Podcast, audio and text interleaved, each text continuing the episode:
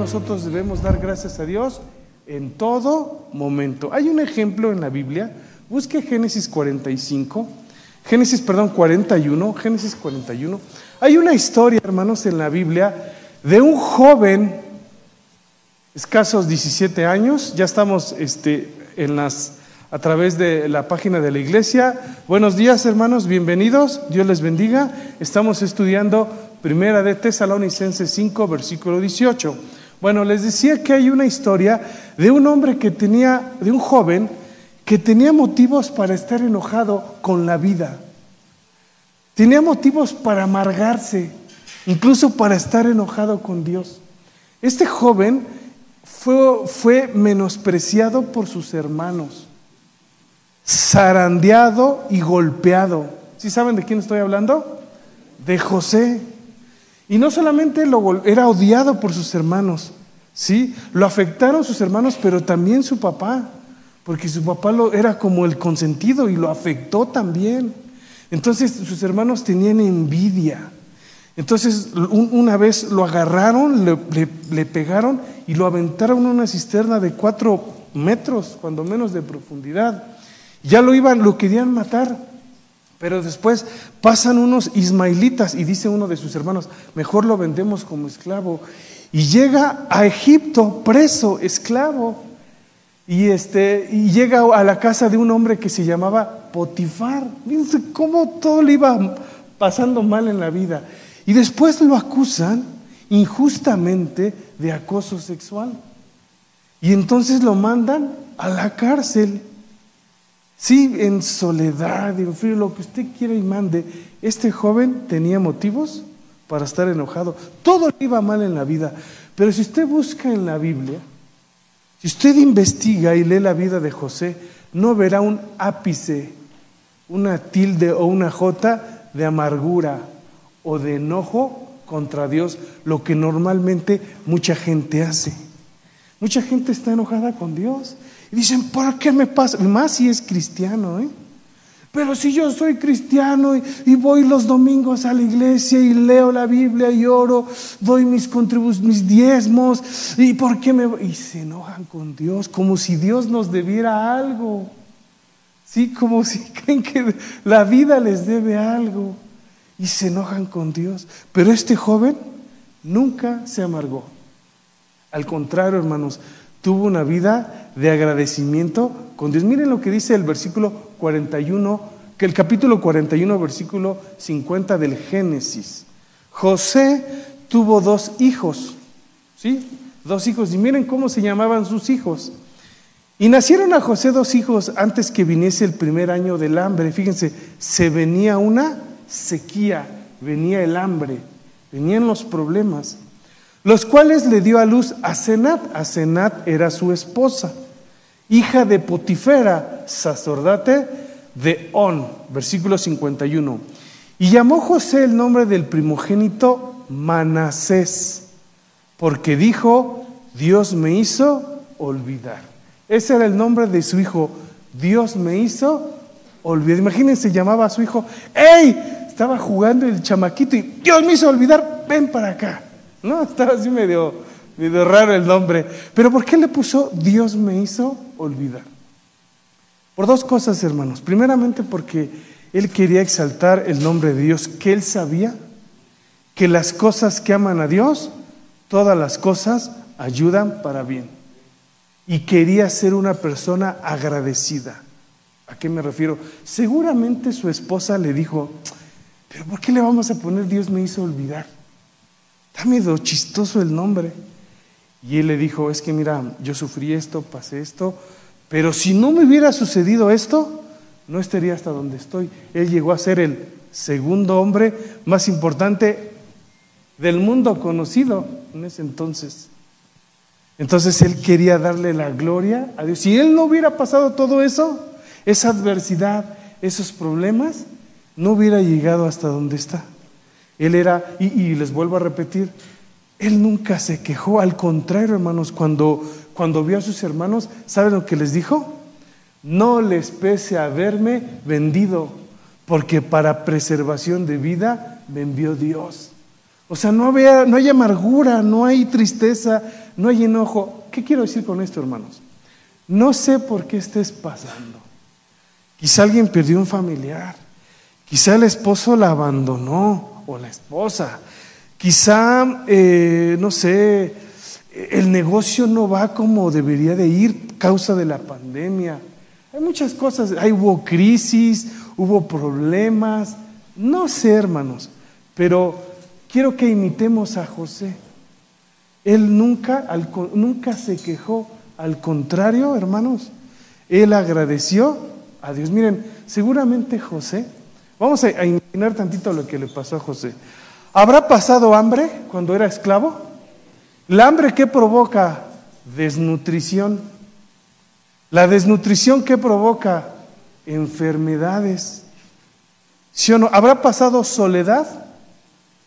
¿Habrá pasado noches de frío en la cárcel? ¿Habrá, ha pasado un montón de cosas. Y aún así José, hermanos, siempre fue agradecido con Dios. No sé qué les esté pasando, no sé qué situaciones tenga, pero la Biblia dice que debemos saber gracias a Dios por todo. ¿Quién, da, ¿Quién le da gracias a Dios por este frío? Tengo las, las manos frías, aparte que siempre me pongo nervioso a la hora de predicar. Tengo las manos frías. Pero gracias a Dios porque percibe el frío. Porque usted se levantó hoy en la mañana y abrió los ojos. Camina, respira, puede comer, incluso con mucho respeto, Podemos ir al baño, hermanos. Hay gente que no puede. Entonces, normalmente traemos a la memoria las cosas malas que nos suceden. Y olvidamos las cosas buenas que nos suceden. Así somos los seres humanos. Y Dios nos está diciendo hoy que seamos agradecidos. Porque miren lo que pasó después. Este, ¿Cuál es el otro nombre del hijo de, de José? Versículo 52. Y llamó el nombre del segundo, ¿cómo se llamó? Efraín, porque dijo, Dios me hizo fructificar en la tierra de mi aflicción. No dice que lo iba a prosperar, dice que ya lo estaba prosperando, pero ¿sabe una cosa? Venía la sequía, venía el hambre. Entonces, este, este, este nombre de, de José, este segundo hijo, es una declaración de fe, de confianza en de que sí, tengo estas cosas, me suceden estas cosas, pero sé que Dios me va a sacar a flote. Sé que Dios me va a bendecir. Sé que Dios va a restaurar. Quizá usted tiene un problema con un hijo. Tengan fe en que se va a solucionar. Quizá usted está peleado con la esposa o con el esposo. Bueno, tenga fe en que las cosas se van a arreglar. Por supuesto hay que poner mucho de nuestra parte, pero aquí dice que Dios lo hizo fructificar. Él, él este, sí tenía, pasó muchas cosas atrás, pero él sabía, hermanos, que para preservación de vida lo había enviado Dios. Y sabía, vuelvo a repetir, que los que aman a Dios, todas las cosas ayudan para bien. Eche memoria atrás, quizá ha pasado situaciones, ha pasado cosas difíciles. Pero Dios no lo va a dejar solo. Él pelea sus, sus batallas. Usted no las pelea solo, las pelea con Dios. Y les digo una cosa, no sé si sepan, pero Dios nunca ha perdido una batalla. Nunca ha perdido, hermanos. Y si Dios, y si Dios es por nosotros, ¿quién contra nosotros? ¿Quién nos separará del amor de Cristo? ¿Tribulación? ¿Hambre? ¿Problemas? ¿Escasez? Lo que usted quiere mande. No, antes, antes que todas esas cosas, somos más que vencedores por medio de aquel que nos llamó, aquel que dio su vida por nosotros. ¿Se dan cuenta, hermanos? Cristo es suficiente. Tenemos todo, todo, hermanos, con Cristo. Hay otro ejemplo, hermanos, que me gustaría que miráramos en Job capítulo 1. Estamos con el punto en que debemos dar gracias a Dios en todo, incluso por el enojón de tu esposo incluso por los desobedientes de los hijos, incluso la esposa gritona. Hay que dar gracias a Dios, porque Dios te lo dio. Amén. Miren Job capítulo 1, esta es otra historia muy similar. Dice en el 1, hubo en tierra de Uz un, un varón llamado Job. El nombre Job significa perseguido. pero también significa volverse de. Es decir, fue perseguido por la aflicción, fue perseguido por los problemas, pero siempre se volvía a quién? A Dios. Siempre buscaba a Dios. ¿En quién se refugiaba? En Dios. Hubo en tierra de Uz un varón llamado Job y era este hombre cuatro características. Perfecto. Y la palabra perfecto significa maduro. Era un hombre maduro, porque hay hombres que tienen 50 años y se comportan como chamacos de 20 años. Este hombre era un hombre maduro, responsable, ¿sí? Este hombre perfecto y recto, o sea, íntegro. No había cosas turbias en él. Y además era temeroso de Dios, tenía un respeto por Dios y por su palabra, tenía una reverencia hacia Dios y su palabra. Estaba consciente de que Dios lo miraba todo el tiempo y eso es lo que nos falta a nosotros, temor de Dios. Sí, perfecto, recto, temeroso Dios y apartado, alejado del mal. Pero sí sabían que a la gente buena le suceden también cosas malas. ¿Sí sabían eso? ¿Se acuerdan de la parábola de, los dos cimientos? Que al, prudente y y al que no, al insensato, les llovió, les vinieron los ríos, soplaron vientos, a los dos. Pero una casa no cayó y la otra sí. Y, aquí le pasó algo similar a Job. Miren lo que dice el versículo 6. Y un día vinieron a presentarse delante de Jehová los hijos de Dios, entre los cuales también vino Satanás. Satanás no es hijo de Dios, ¿eh? es una creación de Dios. Y después, para no, este, dice la Biblia que Dios, Dios empezó el jueguito con Satanás y le dijo, le aventó el dardo y Satanás pues cayó. Y le dijo Dios a Satanás, hey, ¿no has mirado a mi siervo Job? Entonces Satanás dijo, ah, es que tú lo tienes así porque lo has rodeado de tu bendición. Te doy chance de que lo pruebes. O sea, Dios fue el que empezó. Satanás no. O sea, en otras palabras, Satanás no, no hace nada sin el permiso de Dios. Y la Biblia dice que fuego del cielo cayó y consumió sus camellos, vacas, ovejas, yuntas de bueyes, todo hermanos. En un día perdió 100 millones de dólares. De verdad es literal, ¿eh? 100 millones de dólares. ¿Qué haría usted si pierde en un ratito 100 millones de dólares? Perdemos 20 pesos y nos hacemos quién sabe qué, ¿no? Él perdió en un ratito 100 millones de dólares.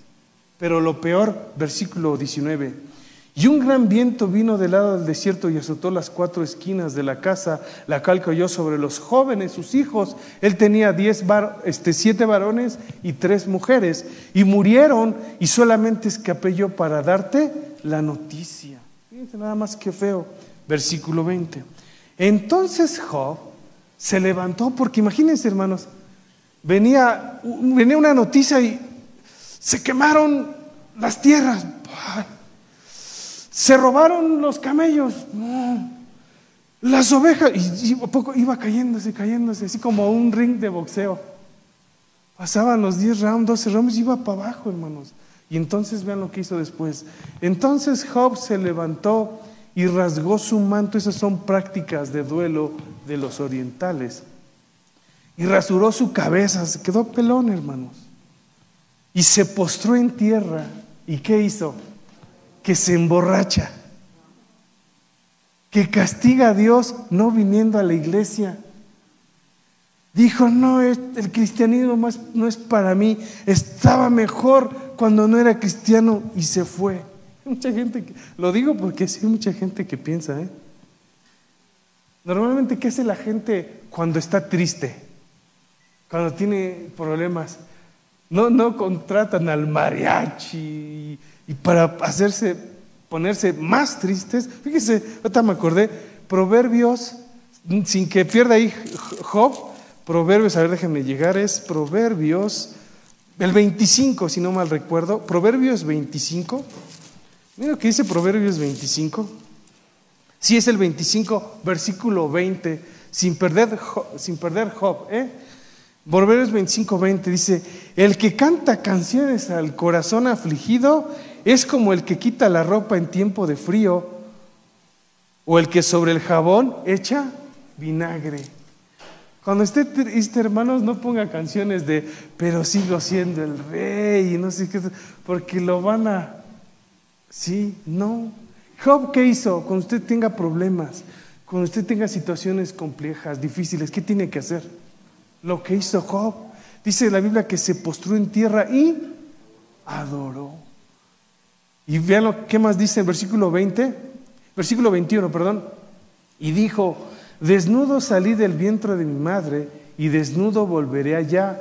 Jehová dio y Jehová quitó. Sea el nombre de Jehová bendito. ¿Qué hizo Job? Dio gracias a Dios. Adoró aún en la adversidad, en los tiempos complejos. Es lo que quiero mostrar, hermanos, que nosotros tengamos un, corazón agradecido. Versículo 22 dice, y en todo esto no pecó Job ni atribuyó a Dios despropósito alguno, o sea, no le echó la culpa a Dios, no le dijo, estás cometiendo un error, no, él aceptó, hermanos, la voluntad de Dios. ¿Sí o no? Porque Dios da la vida y la quita. Él da lo que quiere y también lo quita. Fíjese lo que dice en el capítulo 2, versículo 9. Entonces le dijo su mujer, ¿aún retienes tu integridad? O sea, lo estaba tentando su misma esposa. Maldice a Dios y muérete. Es lo que la gente hace, hermanos. Te maldigo. Hijo, imagínense, hermanos. No sabe ni lo que dice. Maldice a Dios y muérete. Una persona así, ¿a dónde se va? Al infierno. Y él le dijo, fíjense lo que contestó Job, como suele hablar cualquiera de las mujeres fatuas, o sea, torpes, tontas, has hablado que recibiremos de, Dios el bien y el mal no lo recibiremos. Aquí mal significa las situaciones, una pérdida de un familiar, etc.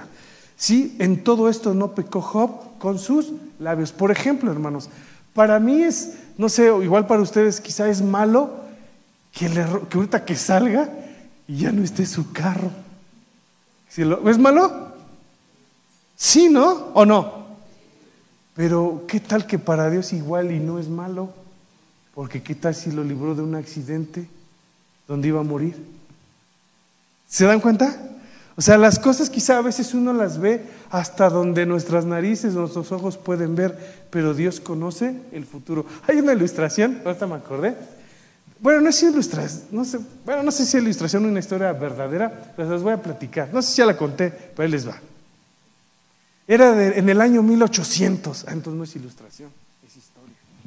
Del año 1800, un hombre trabajaba en un barco limpiando y era un, un barco pesquero y se infiltraron en el mar. Eran 50 tripulantes, entre los cuales iba este hombre. Era cristiano, era un hijo de Dios. Y entonces están pescando, pasa un día, dos días, están allá en alta mar y de repente se levanta una tormenta. Pero una megatormenta, hermanos. Para no hacerla tan cansada, el barco se hizo pedazos. Todos murieron excepto el cristiano. Y cuando despertó de todo ese relajo, despierta y estaba en una isla desértica. Recorre la isla y se da cuenta que estaba o que está solo. No hay nadie.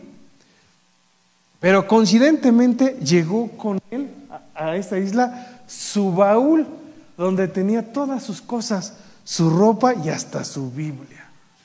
Y entonces destapa el baúl, abre la Biblia y le sale Primera de Tesalonicenses 5:18, que dice, dad gracias a Dios en todo, porque esta es la buena voluntad para con vosotros en Cristo Jesús. Y dice, Señor, no lo entiendo, pero gracias porque estoy vivo y no morí. Pasa un día, pasan dos días, tres días y nadie viene a rescatarlo. Nadie viene a rescatarlo.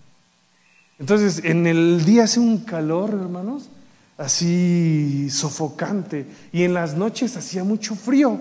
Entonces empezó a hacer una chocita con telas que traía ahí, bueno, de ropa, media con, con, este, con paja ahí de, de los árboles, no sé, y hace su casita.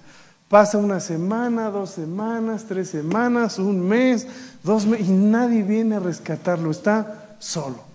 Y un día se mete al mar, se avienta un clavadito para pescar, para comer. Se avienta al mar, está, agarra al, este, al que habrá agarrado, una mojara, lo que haya sido, y regresa, hermanos, y se da cuenta que su chocita, su casita, se estaba quemando, incendiando. Y corre rápido, pero cuando llega ya no pudo, su casita estaba hecho cenizas. Y entonces subió al pico de la montaña y entre reclamándolo a Dios y todo, pero se acordó y dijo, dad gracias a Dios en todo. Y también recordó Romanos 8:28 y, y sabemos que los que aman a Dios, todas las cosas ayudan para bien. Ella entre llorando y dando gracias, a lo lejos, a lo lejos ve un puntito en el mar, ahí en alta mar, un puntito. Y pasan 5 o 10 minutos y ese puntito se iba haciendo más grande. ¿Qué creen? Era un buque, un barco. Venían a rescatarlo. Entonces, para no hacerla tan cansada, hermanos, ya lo suben al barco y todo. Se acerca el capitán, que estás bien, sí, estoy todo bien. Entonces ya se va el capitán y dice, oye, tantito capitán, ¿cómo supo que estaba aquí en, el, en la isla? Y entonces el capitán le dice, oye, pues no enviaste señales de humo. ¿Sí o no ven o no? La chocita, el quemarse su casa, fue indicio de SOS, ayuda. ¿Cuál es la moraleja? ¿O cuál es aquí el principio espiritual? Quizá tu casita se está quemando. Quizá en casa las cosas están turbias, difíciles, complicadas. Pero ¿qué creen? Ahí viene la ayuda, hermanos. Esa es una señal de que Dios ya viene en camino y te va a rescatar y te va a subir al barco. ¿Sí lo ven? Pero ¿cuál es el secreto? Agradecimiento, agradecimiento. Nunca te quejes. Ay, ¿por qué me tocó esta mujer, este esposo, estos hijos, estos padres? Mejor dale gracias a Dios porque tienes unos. Es el que, es el que tú escogiste o la que escogiste. ¿No? ¿Tus hijos son una bendición de Dios o no? Amén. Entonces, digamos siempre agradecidos. ¿Sí? Bueno, ¿qué más? Eh, vamos a... Fíjense lo que dice el Salmo 103. Salmo 103. Hablando de agradecimiento. Ustedes se lo saben, hermanos, pero es un, es un salmo de agradecimiento este. Yo la verdad cuando oro, siempre agarro este, este, hasta parezco, yo creo que ya tengo harto al Señor con este salmo. Pero es mi, de verdad hermanos, esta es mi oración. De verdad, este es mi modelo para orar. Ni nada más. Bendice alma mía Jehová y bendiga todo mi ser su santo nombre. ¿Ay qué estás haciendo con esto? Adorando a Dios, dándole gracias por todas sus bendiciones porque Él te redimió, porque Él murió por ti, porque te salvó de la condenación del infierno, tiene está preparando un lugar para ti en el cielo y por eso dice, bendice alma mía y bendiga todo mi ser, espíritu, alma y cuerpo. Bendiga todo mi ser que su santo nombre. Cuando tú ves la santidad de Dios y te miras a ti mismo, no hay, no hay punto de comparación, hermano. Él es santo, santo, santo. Y tú y yo, o yo y tú, fallamos, nos equivocamos. Pero la gracia de Dios, la misericordia de Dios sobre nosotros. Y después dice, bendice en el 2, bendice alma mía Jehová y no olvides ninguno de sus beneficios. O sea, agradece todo lo que te ha dado Dios. La Biblia dice que Él hace salir su sol sobre buenos y malos, hace llover sobre justos e injustos. Ahí está. Despertaste tu corazón, hermanos, late. Ahí está. No deja de... ¿Cuántos latidos de corazón llevará usted? Desde que nació. Nada más multiplique 70 latidos por, por 60 que en una hora por 24, por 365 y por la edad que tiene. Y se dará cuenta cuántos latidos tiene y su corazón no deja de latir. El celular después de 24 horas, ¿qué les pasa? Hay que cargarlo. Pero tu corazón no, porque Dios lo sustenta. La Biblia dice que Él sustenta todas las cosas con la palabra de su poder. El sol, hermanos, no se consume. La tierra sigue girando sobre movimiento de rotación y traslación. Y por eso tenemos lluvia, sol, frío.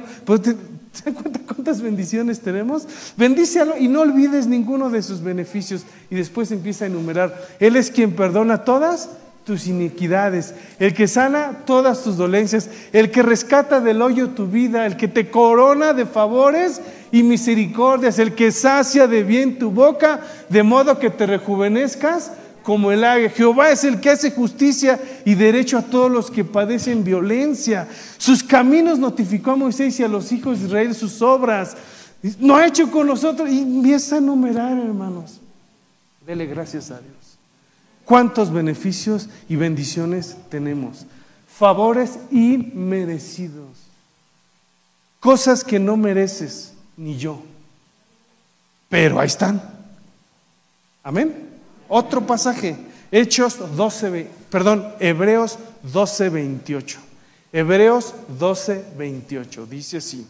Así que recibiendo nosotros un reino inconmovible, ¿Qué dice? Tengamos gratitud. ¿Qué hemos recibido? Un reino que no, este, que no va a desaparecer. Un reino que es estable, que está reservado en nosotros, en los cielos, para nosotros. Así que recibiendo nosotros un reino inconmovible, tengamos gratitud y mediante esa gratitud sirvamos a Dios como con temor y reverencia porque nuestro Dios es fuego consumidor. ¿Se dan cuenta? Sí, podemos tener una actitud siempre de agradecimiento a Dios. Otro pasaje, Romanos 1.21. Miren lo que sucede a las personas que no son agradecidas. Romanos 1.21. Dice, pues habiendo conocido a Dios, no le glorificaron a Dios, ni qué, ni le dieron gracias, sino se envanecieron en sus razonamientos y su necio corazón fue entenebrecido, profesando ser sabios, se hicieron necios, tontos y cambiaron la gloria, etcétera, etcétera. Hermanos, una característica de la gente en los últimos tiempos es la falta de agradecimiento. Creen que la casa que, tienen es porque son inteligentes, son buenos para los negocios. Y todo esto me costó. ¿Y por qué he trabajado? Si Dios no quisiera, hubieras desaparecido hace tiempo. Te hubiera dado una enfermedad y adiós. ¿Sí o no? A veces nos llega un poquito la, la autosuficiencia, ¿no? Pero hermanos, hay que ser agradecidos. Y si, tiene, y si no te contagiaste de COVID, no es porque seas mejor que otros. Simplemente Dios tuvo misericordia de ti. No que no la haya tenido de los otros, no. Pero Dios ha tenido misericordia de ti. Amén. Otro pasaje dice este Efesios 5:20, dando siempre gracias por todo. Efesios 5:20. Dando siempre gracias por todo al Dios y Padre en el nombre de nuestro Señor Jesucristo. Damos, debemos dar gracias por todo. Y aquí en Primera de Tesalonicenses 5, 18 dice, en todo. O sea, vean, vean el equilibrio, por todo y en todo. Eh, eh, eh, esto de en todo y en todo y por todo habla de, de donde quiera que estés, en cualquier lugar donde te encuentres, da gracias.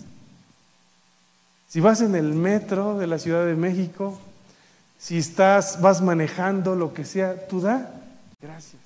¿Te estás bañando, Señor? Gracias. Estás comiendo, no sé, una un rico consomé, ahorita con este frío, un consomé bien caliente, hermanos, una con unos taquitos de barbacoa ahí al lado. Señor, gracias. ¿No? Los antojé, ¿verdad? Si yo también tengo hambre, hermanos. Hay que dar gracias a Dios en toda circunstancia, en toda, con toda, en toda razón, en todo lo que te pase, dale gracias a Dios. Amén. Estudiemos Primera Tesalonicenses 5:19 ahora. 5:19. Entonces, dale gracias a Dios por la familia que tienes. Dale gracias a Dios por los tuyos, por tu esposo, por tu esposa, por tus hijos. Dale gracias a Dios por el trabajo que tienes, por el negocio que tienes, por el empleo. Incluso dale gracias a Dios porque pagas renta. Porque hay gente, hace rato venía aquí en el, ya para entrar a Texcoco, ahí donde está la desviación, donde está la Universidad del, del Valle. Había un cuate ahí sin zapatos. Me imagino que es drogadicto, pero tú tienes un techo. Tienes tantas bendiciones. Da gracias a Dios. No te quejes. No te quejes. Mejor de da gracias a Dios. Si tienes frijoles nada más para comer, qué ricos son los frijoles, hermano. ¿A poco no con un bolillito y un vaso de leche? es que a mí me gusta así. Qué rico que tienes. ¿Cómo?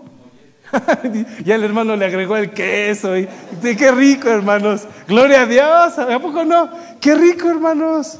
¿O no? ¿O no? Dale gracias a Dios. Porque hay gente que no tiene ni eso. ¿Sí? Bueno, segundo punto, o cuarto punto. Ya vimos que debemos estar gozosos.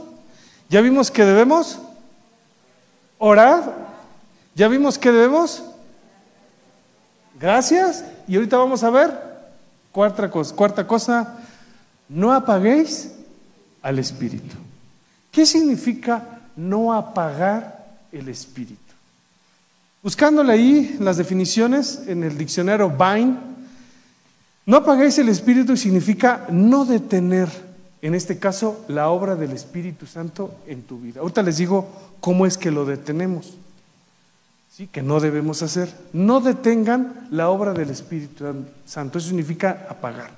También significa no minimices al Espíritu Santo que mora en ti. Eso significa no apagar el Espíritu, no minimizarlo, hacerlo chiquito. También significa no extinguir la acción del Espíritu Santo en tu vida.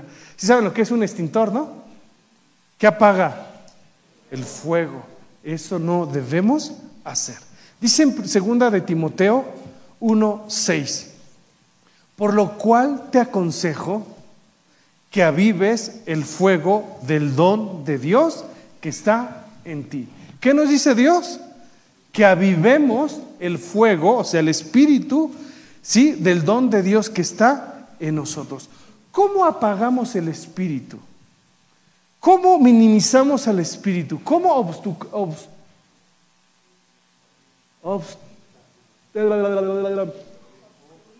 obstruimos? Gracias por ayudarme. Se me, la lengua se me trabó, hermanos. ¿Cómo obstruimos la obra del Espíritu Santo en nuestra vida? ¿Saben cómo? Cuando dejas de leer tu Biblia, cuando dejas de orar, cuando dejas de asistir a la iglesia, cuando dejas de santificarte. ¿Ha escuchado esas frases que dicen, ay, me siento frío con respecto a Dios? ¿Se ha escuchado esas frases? Estoy frío. ¿Sabes por qué? Porque has dejado de hacer, no has avivado, no has acrecentado ese fuego del Dios que hay en nosotros. ¿Me estoy explicando? Entonces, aviven el fuego, hermanos. Dice la, dice la Biblia que el Señor Jesucristo en Mateo 24 dijo, dice, y por haberse multiplicado la maldad, la maldad enfría, hermanos el, fuego del Espíritu, cuando hay un pecado y ah, no pasó nada, y pecado tras pecado, pecado, entonces se enfría la relación que tienes con Dios. Y si por multiplicarse la maldad, el amor de muchos se enfriará, se apagará. Entonces, cuando se enfría la relación que tú tienes con Dios, se enfría el amor hacia tu esposa. Se enfría el amor hacia el esposo. Se enfría el respeto que un hijo le debe tener al padre. La maldad, hermanos, está multiplicándose. Usted ve allá afuera, está difícil la situación. Sí, la maldad, la maldad ya es mucha, hermanos. Es mucha. Jóvenes hermanos haciendo barbaridad de media, cantidad de adulterios, de fornicación, de un montón de cosas, hermanos, que suceden. Nosotros debemos avivar, porque Cristo ya viene. Decía a nuestro hermano Cedillo que ya viene Jesucristo, hermanos. Y Él viene por una iglesia santa, sin manchas, una iglesia que, que no está dormida, sino que está al pendiente, que está despierta, porque viene Cristo. Hay que avivarnos, hermanos. Hay que avivarnos. Yo entiendo la pandemia, guardamos nuestras distancias, a veces no. Eso se entiende perfectamente, pero en tu casa aviva el fuego. Amén. Aviven. Otro, otro, Efesios 4:30. Efesios 4:30. Vamos a ver aquí algunos ejemplos de cómo a veces apagamos el fuego del Espíritu. Efesios 4:30. ¿Lo tienen? Dice, y no contristéis, es lo mismo, no lo apaguen, no lo hagan chiquito. Fíjense hermanos, ahí donde vivo, este, eh, dando vuelta a la esquina, allá a la manzana, este, yendo, digamos, hacia la tienda, antes había un perrito, hermanos, chiquitito el perrito, así, una cosita así, hermanos, miren así. Pero esos perritos gruñones, es decir, esos gritones. Entonces yo pasaba y voy, voy hacia ese lado y no sé, le caigo gordo al perrito, bueno, le caía gordo. Y siempre me la y se me acercaba. Yo a veces pasaba así con ganas de, ¡ah! cuando pasaba en el carro así como, ahora sí, ládrame, ¿no? Entonces, pero se fue haciendo viejito. Y, llegaba el momento que ahí en su lugarcito nada más me decía, ¡wow! A ver, ahora sí, ahora sí, a ver. Y pasaba el tiempo y se iba haciendo viejito, viejito. Y ya no me ladra ahora. Cuando tú dejas de alimentar tu espíritu, se hace chiquito y débil. Cuando tú alimentas tu carne, estarás como ese perrito, perdón por la el símil, así queriendo comer carne. ¿Sí, lo ven? ¿Sí me explicó? No alimentes tu carne, alimenta tu espíritu. Miren, hay veces, miren, aquí lo dice, Efesios 4:30, miren. Y no contristéis al Espíritu Santo de Dios, con el cual fuiste sellados para el día de la redención. El que no, tiene, el, que no tenga el sello del Espíritu, hermanos, no entra al, cielo, ¿eh? El que no tenga el sello, el que... ¿Cuántos, cómo saben, quién tiene el Espíritu Santo aquí en su vida? Los demás. Bueno, a los que tienen al Espíritu Santo, ¿cómo saben que tienen al Espíritu Santo en su vida? ¿Cómo sabes, que, ¿Cómo sabes tú que tienes el sello del Espíritu? Esta palabra sello, Pablo tomó del, o sea, el original habla, han visto a las, perdón, eh, pero así es en el original, de las vacas o los bueyes, ¿qué hacen cuando el dueño de la vaca o el buey que tiene así ganado, ¿qué hace? Le pone una marca y es rápido identificarla. Pues esa es la idea, hermanos. ¿Cómo sabes tú que estás sellado con el Espíritu Santo? ¿Cómo sabes tú que, el Espíritu Santo habita en ti? No es un estudio y yo se los digo, pero nada más los quiero hacer reflexionar. Si yo les preguntara ahorita, ¿qué me contestarías? A ver, ¿quién tiene el fuego del el sello del Espíritu? No os voy a preguntar, ¿eh? Para que levanten la mano con confianza. ¿Sí? La hermana Patti, ¿cómo sabe que tiene el fuego del Espíritu? No me conteste. Nada más es, nada más para. Mi hermano, ¿cómo sabe mi hermano que tiene el sello del Espíritu? ¿Cómo saben ustedes? Es muy sencillo, hermanos. Es muy, muy, fácil. ¿Quién ha pecado alguna vez? ¿Sí? ¿Te sientes a gusto con el pecado que hiciste? Esa es una característica de que estás sellado con el Espíritu Santo. Porque el Espíritu Santo no te deja estar tranquilo. ¿Cuántos están sellados con el Espíritu Santo? Ya levantaron más la mano. No les dé miedo, hermanos. ¿Sí? ¿Amén o no amén? El Espíritu Santo va a hacer que ames lo que antes odiabas antes de ser cristiano y ahora odias lo que antes amabas. Antes eras el animador de la fiesta. Y vámonos. Y ahora te invitan y vas porque son tus familiares, pero dices, yo no pertenezco ya aquí. ¿Por qué? Porque el Espíritu Santo es, mora en ti. ¿Sí me expliqué? Y cuando pecas te duele. Y cuando confiesas tus pecados hasta lloras. ¿Quién me está entendiendo? ¿Sí o no? Esto es una señal de que eres hijo de Dios. Y que cuando te mueras, ay, se escucha muy, muy crudo, tienes entrada, acceso al Padre, porque eres hijo de Dios. Pero ¿cómo lo apagamos? ¿Cómo lo apagamos? Sigamos leyendo. Dice, y no contristéis, estoy en el 4.30 de Efesios, ¿o no? Y no contristéis al Espíritu Santo de Dios con el cual fuiste sellado para el día de la redención. Y ahí viene, quítese de vosotros toda amargura. Hay gente, hermanos, que sigue es muy del pasado. Y si tú eres muy del pasado y es que tú me hiciste, apagas el fuego del Espíritu. Si eres muy del, eres muy histórico, si, tienes muy buena memoria, recuerda, no, es que tú me hiciste, pero ya pasó, eso fue hace 50 años. Sigues amargado, algo no está bien. Quítese de vosotros toda amargura. Además, enojo. Hay gente, hermanos, que todo el tiempo está enojada. Se les ve en el rostro, hermano. Este señor todo el tiempo está enojado. Está amargado. ¿Sí he visto? No, han dicho así de algunas, de algunas personas.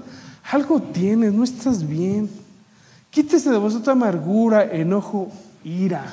Hay gente muy explosiva, que son de mecha corta. Sentiditos, pues. Cualquier cosa los desvaría. Gritería. Hermanos, bajen a los gritos en casa. Si usted es gritón, acuérdese que sus hijos los, lo están mirando. Y ellos están aprendiendo de lo que tú haces, de lo que tú dices. Ellos están aprendiendo. Quítese de vosotros toda amargura, enojo, ira, gritería y maledicencia. Y además toda malicia. Hay gente que es muy maliciosa. Hay gente que un albur lo entiende, pero al 100%. Y la palabra de Dios, ¿qué dijo? ¿Quién sabe? No, hay que quitarse todo eso. Si tú eres de esas personas, apagas el fuego. Lo estás minimizando, extinguiendo. No hagan eso. De, por el contrario, lee tu Biblia, da gracias. Sí, ora, ven a la iglesia, escucha una predicación, escucha una alabanza durante la semana y estás avivando el fuego de Dios que hay en ti. Sí, otro pasaje, allá adelantito, no es cierto, atrasito.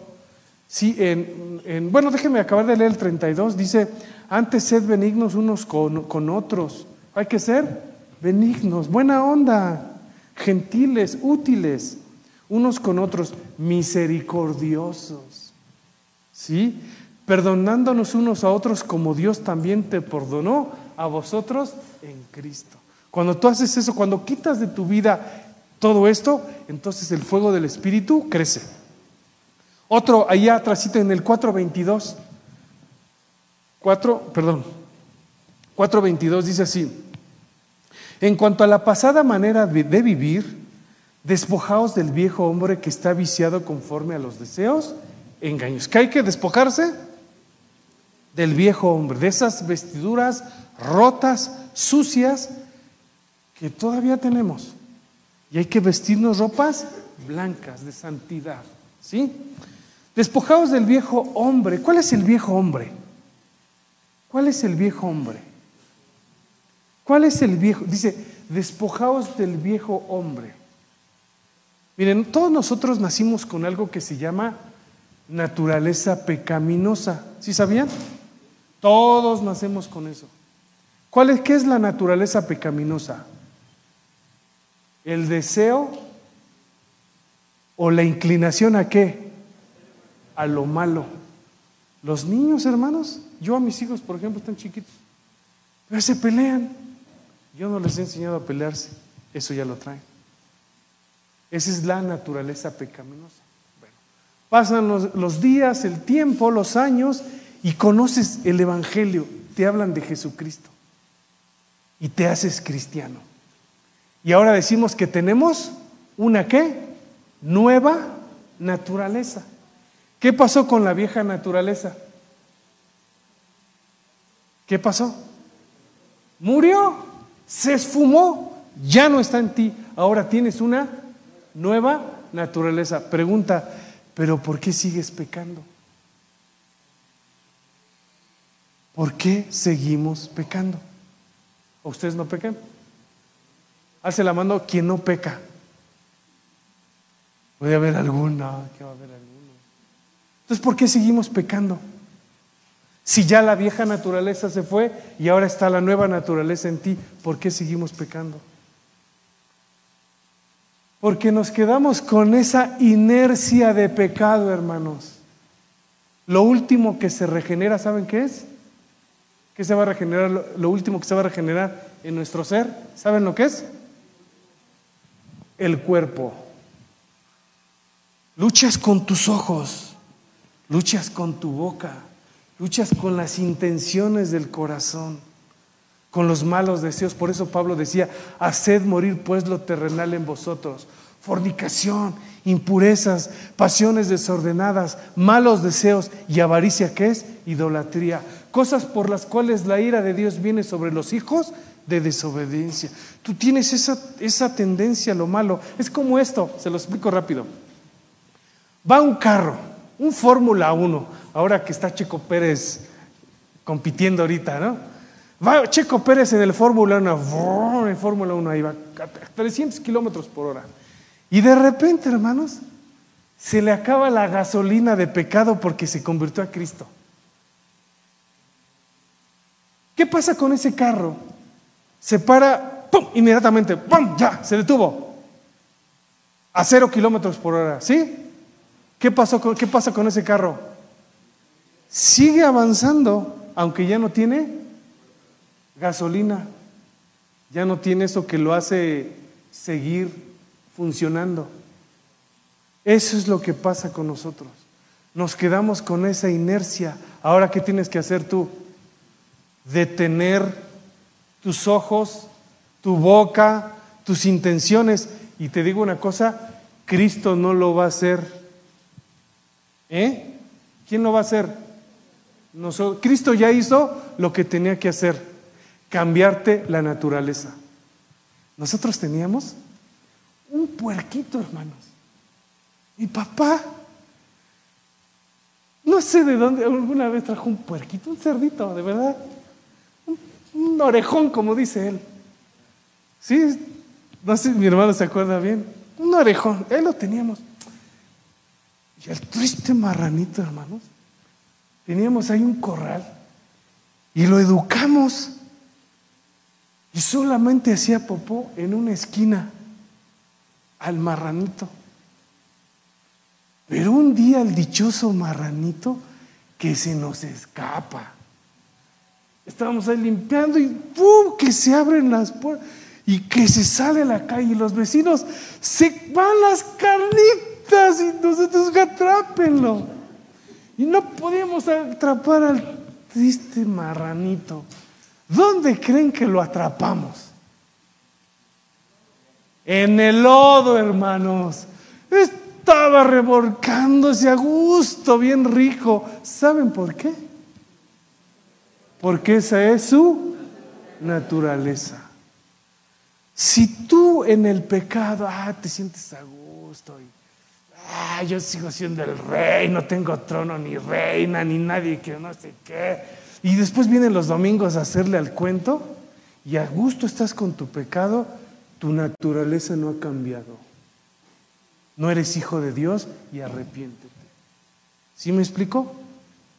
Pero si, tú si el Espíritu Santo habita en ti, tú vas a luchar con tu pecado todos los días, cada minuto de la vida, cada segundo, con todas tus fuerzas y con toda tu energía. ¿Me explico? Entonces aquí dice, y no, y, ¿dónde estoy? Este, en el versículo qué? Ya me perdí, hermanos.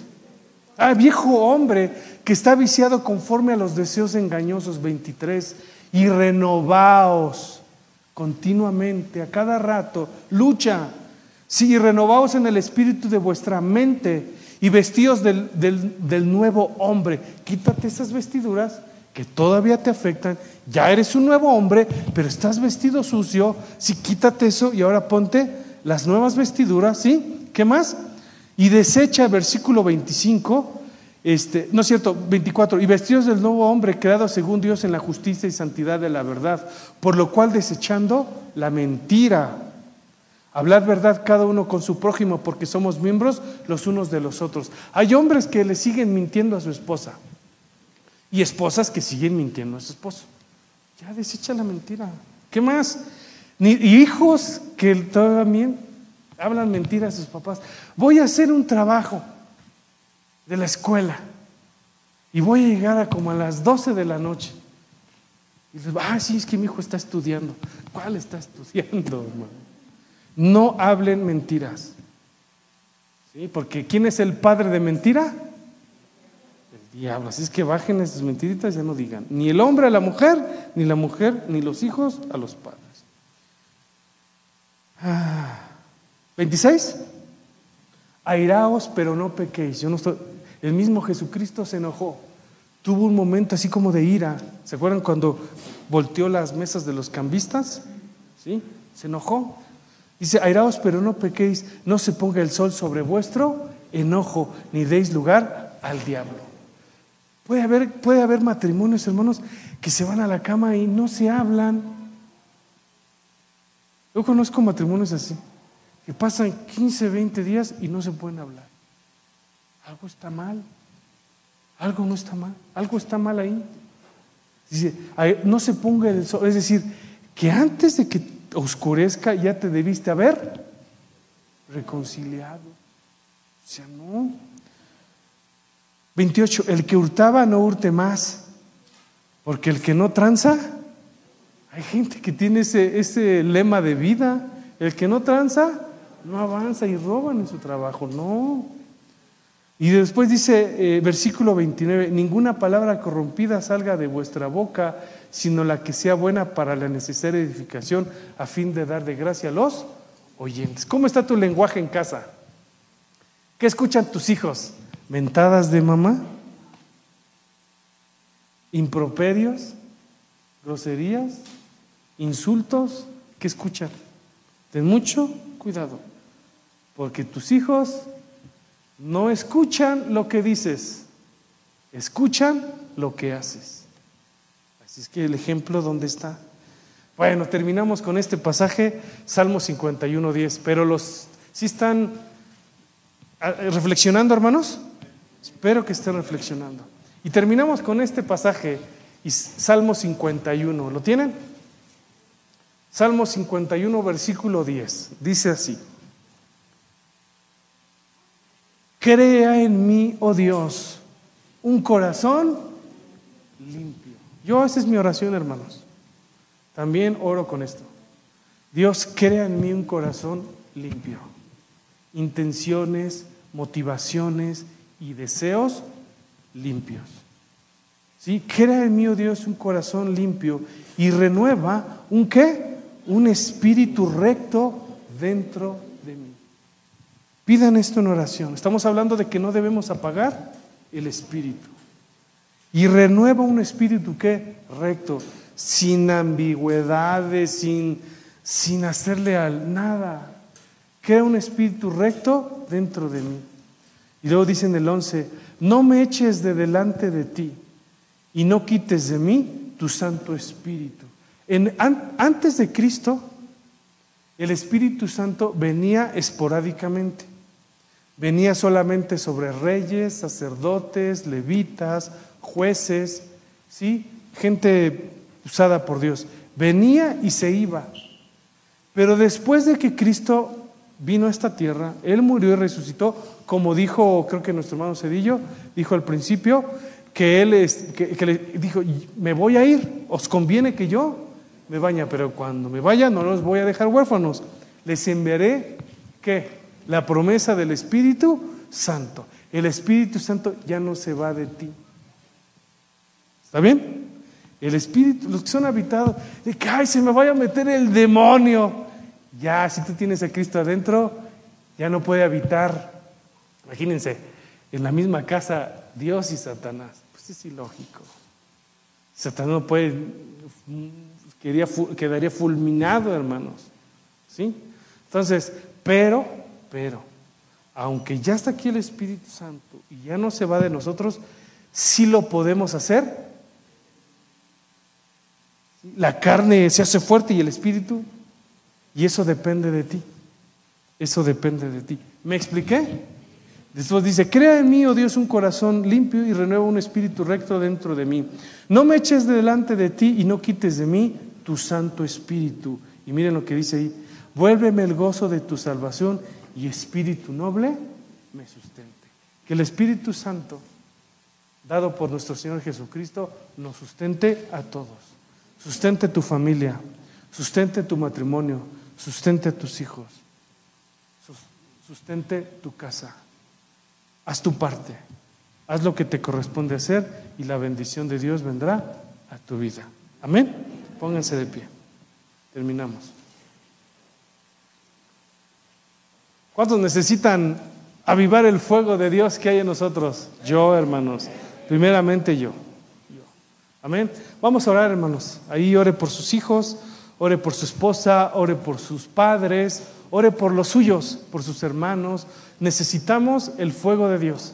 Necesitamos la gracia de Dios. Amén. Señor, nos acercamos a ti en oración. Tú eres bueno, Dios, y para siempre es tu misericordia. Hemos aprendido, Dios, que debemos estar siempre gozosos, de que oremos sin cesar, de que demos gracias a Dios en todo y que no apaguemos el fuego del Espíritu. Dios, que esto pase y reine en nuestras familias. Yo sé que puede haber situaciones difíciles en casa, sé que puede haber crisis, sé que puede haber todo tipo de problemas, pero Dios queremos tu misericordia y queremos tu gracia. Solos no podemos, necesitamos el impulso tuyo, necesitamos tu sabiduría, necesitamos tu gracia. Y que nosotros, Señor, no apaguemos esto, que en, nuestra casa haya perdón, lealtad, que haya, Señor, buen trato, que haya respeto, que haya amor, que haya fidelidad, Señor, que haya obediencia, Dios, por favor. Bendice las casas, los hogares de mis hermanos. Si tuvieran sus problemas, sus situaciones agrestes y difíciles, ten a bien ayudarles y ten a bien bendecirles, por favor, en el nombre de Jesús. Yo no conozco, Dios, sus problemas, soy un simple y llano hombre, pero tú que eres el Dios de todo, que conoces todo de todos, da tu santa bendición a tu iglesia Ebenezer. Por favor, Señor, en el nombre de Jesús. Gracias por tu palabra. Gracias por tus consejos. Gracias por tus mandamientos. Que esto, Señor, no quede en saco roto, sino que pueda llevar fruto. Que haya sido sembrada la palabra de Dios en un corazón abierto, sensible y que pueda dar fruto. Por favor, Dios, que no seamos oidores olvidadizos, sino hacedores de tu palabra. Bendice pues a la iglesia Ebenezer. Muchas gracias, Señor, en el nombre de Cristo Jesús. En el nombre de Jesús. Amén y amén. Sean bendecidos, hermanos. Les recordamos que nos pueden seguir a través de nuestra página de Facebook, Iglesia Centro Familiar Cristiano Texcoco Venezuela, donde encontrarán contenido nuevo todos los días. Además de disfrutar las bendiciones de las predicas dominicales en vivo a las 10.30 de la mañana y las clases bíblicas los miércoles a las 7 de la noche. No se pierdan las bendiciones que Dios tiene para ustedes. Los esperamos.